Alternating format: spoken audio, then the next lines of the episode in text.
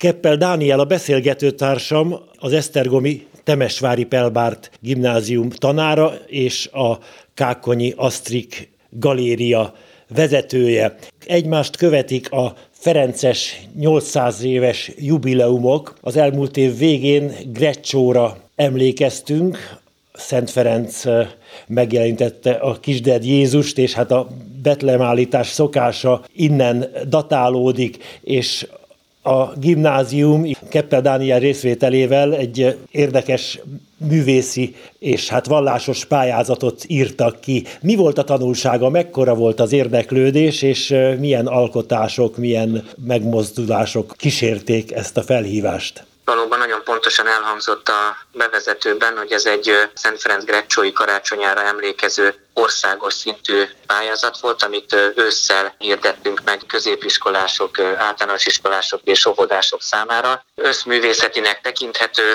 a pályázat, hiszen irodalmi alkotások, versek, próza mellett rajzok beérkezését vártuk, illetve ami talán a leglátványosabb része volt a pályázatnak a betlehemes makettek. Ez általában a betlehemes, illetve karácsonyi téma, tehát nem feltétlen Szent Ferencre és a Grecsói karácsonyra leszűkítve, de volt olyan pályázó, aki ezt nagyon szépen megjelenítette részben a saját iskolánkból, vagy nagyon büszkén dicsekedhetünk azzal a piarista diákkal, aki végül is a gimnáziumi kategóriában első helyezett lett, az hallatlan kézügyességgel, finom művészi érzékkel jelenítette meg Máriát, Józsefet és a Kistedet a makettjében. Tehát azt lehet mondani, hogy diákság, vagy akár az óvodások ki a maga módján elhangolódott a, a karácsonyi témára, a betlehemi témára, Szent Ferencnek arra a lelkületére, ahogy ez el is hangzott, hogy a kisded Jézus szerette volna megelevenedni, látni, szerette volna, hogy a kisded Jézust a saját szemével láthassa, illetve azt a betlehemi milliót megteremthesse, aminek a mélyebb értelme és a pályázatnak is ez volt az igazi célkitűzése, hogy a Cselánói Tamás fogalmaz az a Szent Ferenc életrajzírója, hogy, hogy szülessen meg, támadjon föl az emberek lelkében a kisded Jézus, hogy ugye ebben a látomásban, ami ott Grecsóban történik, ugye azt látja, hogy egy nemes lelkületű ember, hogy, hogy Szent Ferenc kezében megelevenedik a kis Jézus, és ez ennek a mélyebb értelme, hogy karácsonykor, amikor ajándékokat adunk, amikor az ünnepre hangolódunk, ott az eleven Jézus, az eleven kisted is a szemünk előtt legyen, ami egyébként Szent Ferenc egy mise keretében történik. Ugye ez aztán a 800 éves üzenete, a betlehemállításnak, hogy, hogy az eukarisztia az mindennapos karácsony, ami számunkra, hiszen minden nap a Szentostjában Krisztus második isteni személy megtestesül közénk jön, mint ahogy egykor ugye Betlehemben vállalt, hogy a földi rétünket és megtestesült.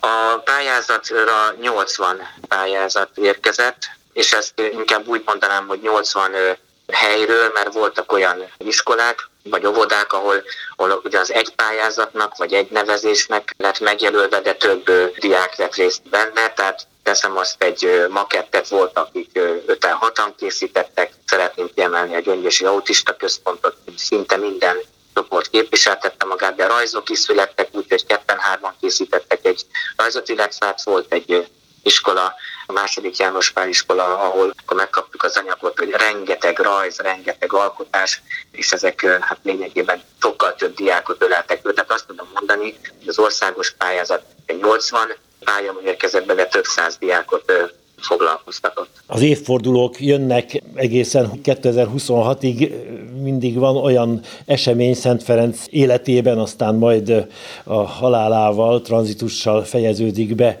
ez a sorozat, amely alkalom az emlékezésre, a tanulásra, és hát a diákok fantáziája, kreativitása is megmozgatható. Terveznek-e valami folytatást a következő évekre is? Igen, talán illet volna azzal kezdenem, hogy én ennek a Grecsói pályázatnak a hátterében dolgoztam, tehát a lebonyolításában, szervezésében. Az ötlet az Kapisztrán atyától származik, Varga Kapisztrán atyától, aki a gimnázium falai között is, lelki igazgató helyettes dolgozik, Kapiencián tanít egyébként egyháztörténész.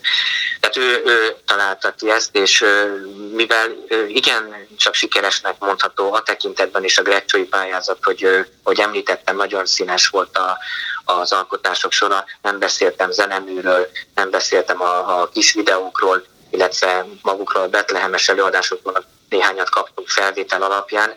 Ugye ennek december 17-én egy nagy diátadót is rendeztünk, illetve mivel a jubileum nem csak Grecsóról szólt, hanem a, a Regula 800 éves jóváhagyásáról, ezért vetélkedőt is szervezett kapisztánként az iskolába, más iskolákból is jöttek diákok. Így az egészet egybevéve gondolja ő azt, nagyon helyesen és minden okunk megvan arra, hogy bizakodóan tekintsünk e felé, hogy a, a stigmatizáció éve, ami ugye 24, hogy folytatódhatna egy ilyen jellegű, vagy ehhez hasonló pályázat, és aztán ugye 25-ben a naphimnusz évfordulója lesz, 26-ban pedig Szent Ferencnek a, a halál, a tranzitus átmenet az öröklétbe.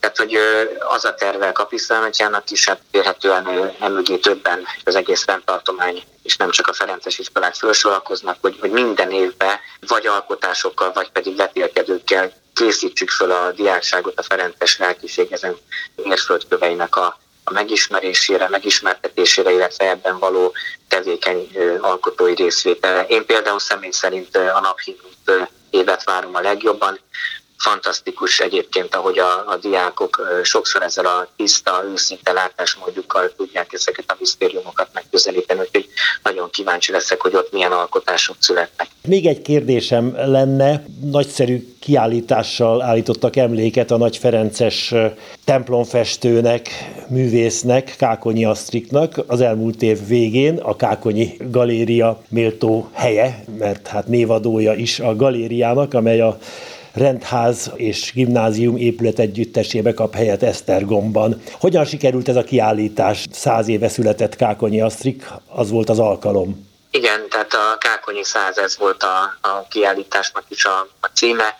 Nekem szívügyem Asztrik atya festészete. Úgy érzem, hogy ebben nem igazán én találtam rá, sokkal inkább ha hiszünk az ilyen nagyobb összefüggésekbe, akkor ő választott ki engem erre. Több mint tíz éve alapítottam itt az iskolába a galériát, róla neveztem el, Kákonyi Asztrikról, hogy ilyen itt élt Esztergomban, kis kápolnát teljes egészében ő festettek, és hát hatalmas életműve van, amit szerintem még mindig nem került a magyar művészettörténetben a megfelelő helyre. Ugye hát a római iskolának a tagja volt Kontorival, Abanovákkal, tehát ismerjük ezt a környezetet, de szerintem nem elégszer hangsúlyoztuk, hogy a, az egyházművészetnek a megújítója, és hát azért is gondoltam, hogy a száz éves születésének a századik évfordulóján emlékezzünk meg róla. Már egyszer csináltam kiállítást itt Esztergomban a a galéria alapítása tájékán. Tehát voltak már Asztikatyának kiállításai, ugye a három kákonyi címmel is.